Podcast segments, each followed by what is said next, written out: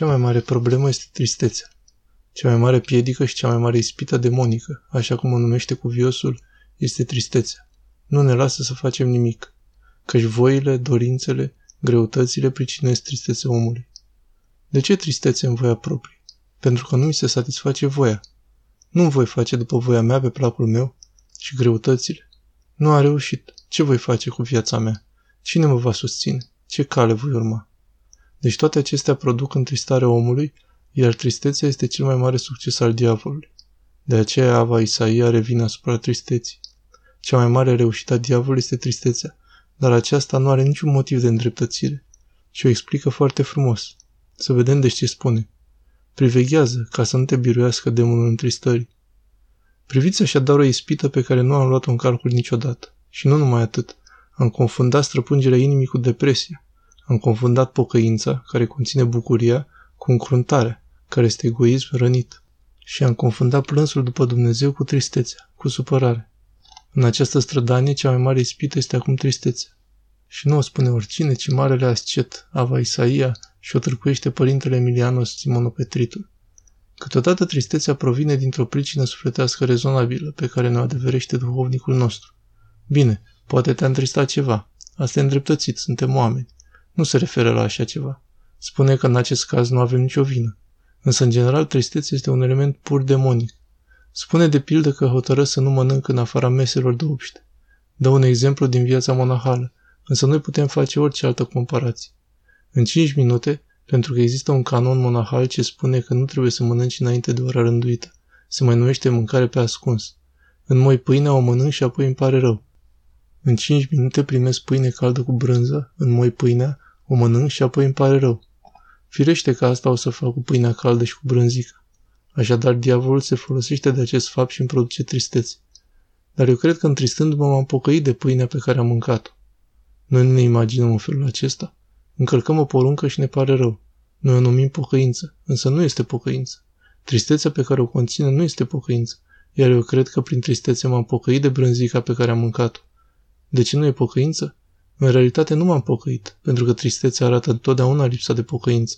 Omul se întristează pentru că nu vrea să se schimbe. Spune că tristețea arată întotdeauna lipsa de pocăință. De ce?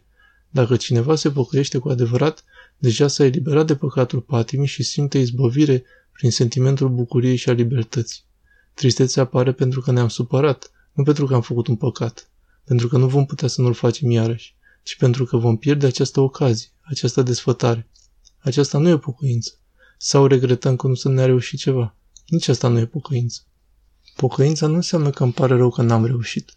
Pocăința înseamnă că regret că l-am trădat și l-am rănit pe Hristos și vreau să se refacă legătura cu El. Dacă imediat mă poziționez corect și spun am păcătuit și se reface legătura mea cu Hristos, am bucurie. Pentru ce tristețe? Întotdeauna pocăința înseamnă reabilitatea relației și acolo există bucurie. De ce tristețe?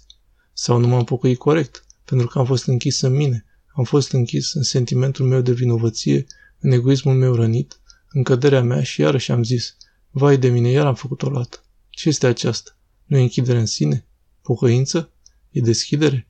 Pocăința înseamnă să-i spun Domnului, sunt un ticălos. Dacă vrei, primește-mă. Am ieșit din comunia cu tine. Sunt un împuțit. Miluiește-mă.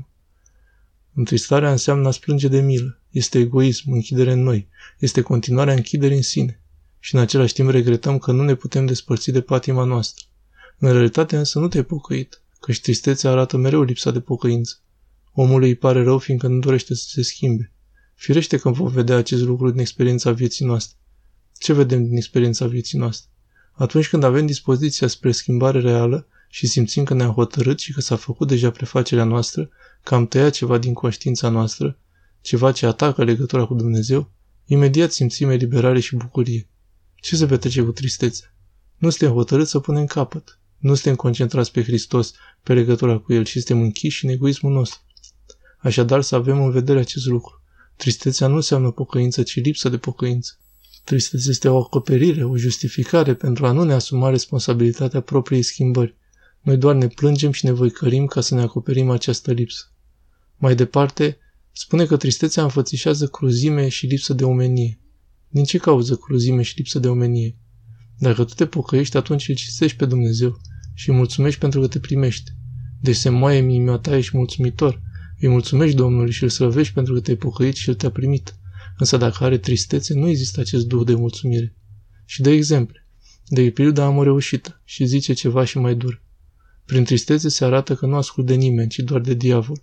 Diavolul mi-aduce gândul tristeții. Hristos îmi dă gândul bucuriei și al nădejdii. Lucruri foarte clare.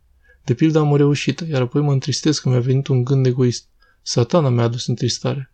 Fie ce întristare din viață de la oameni, de la firea mea, e mereu demonică. Dar ce voi face? Nu mă voi întrista? Nu.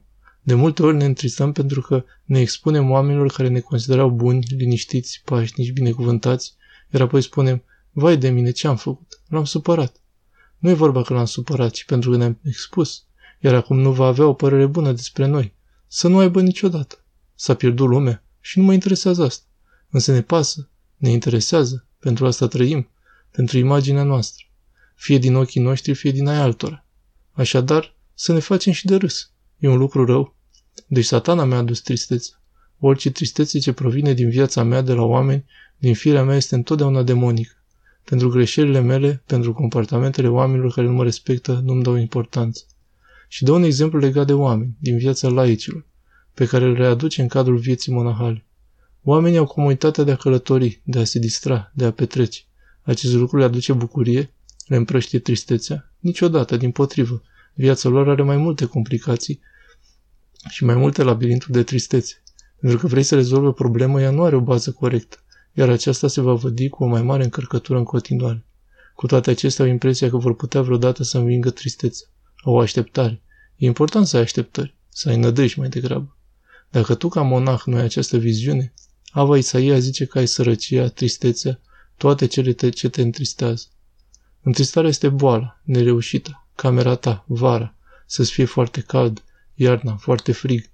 Ia aminte așadar, ca nu cumva sărăcia și mâhnirea să-ți adauge o întristare mai mare, adică tristețea îl îndregreunează pe om să ajungă la virtuți mai mari. Tristețea te slăbește, ți-a puterea, tot așa cum spune și Sfântul Ioan Hristostom despre deznădejde, care e ceva asemănător. Disperarea și deznădejdea ți omoară nervi.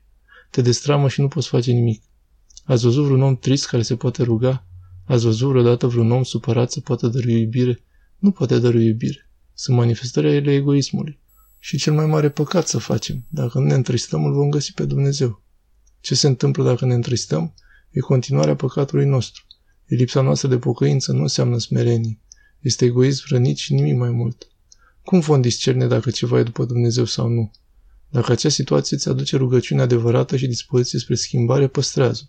Însă cui aduce tristețea dispoziție spre schimbare și spre rugăciune? Atunci vei da ca ta, vorbele dulci, interesul, mângâierile, ca să stai confortabil și să spui, a, pot să stau pe picioarele mele.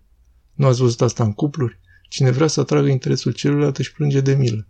După 10 ori asta se transformă în ceva obișnuit, iar apoi în ceartă. Iar după 30 de ori ajunge la divorț. Acestea sunt zbenguieli pe care le poți face și înaintea lui Dumnezeu. Facem pe bociții, pe triștii, de parcă Dumnezeu ne-ar compătimi pentru asta. Dumnezeu ne iubește întotdeauna. Nu facem la fel și într-o relație? Ce spunem într-o relație adevărată? Îmi asum responsabilitatea, nu o fac pe amărâtul, ca să văd dacă celălalt se va interesa de mine. Și mă uit strâm să văd ce se întâmplă și îl pun la încercare. Dacă văd că celălalt are alte intenții și mi-e frică, slăbesc un pic șurubul, zâmbesc puțin și îmi revin. Este aceasta o relație? Închipuiri copilărești, lucruri caragioase și pierdem timp prețios în aceste relații care ar fi putut să se dezvolte foarte frumos, căci nu avem sinceritate. Asta înseamnă iubire și smerenie. Să spunem, da, am greșit, sau cred că tu ai greșit. Hai să-ți explic gândul meu și apoi fă ce dorești. Cu sinceritate, cu noblețe, cu responsabilitate. Modul acesta arată noblețe, celălalt înseamnă să-ți plângi de milă.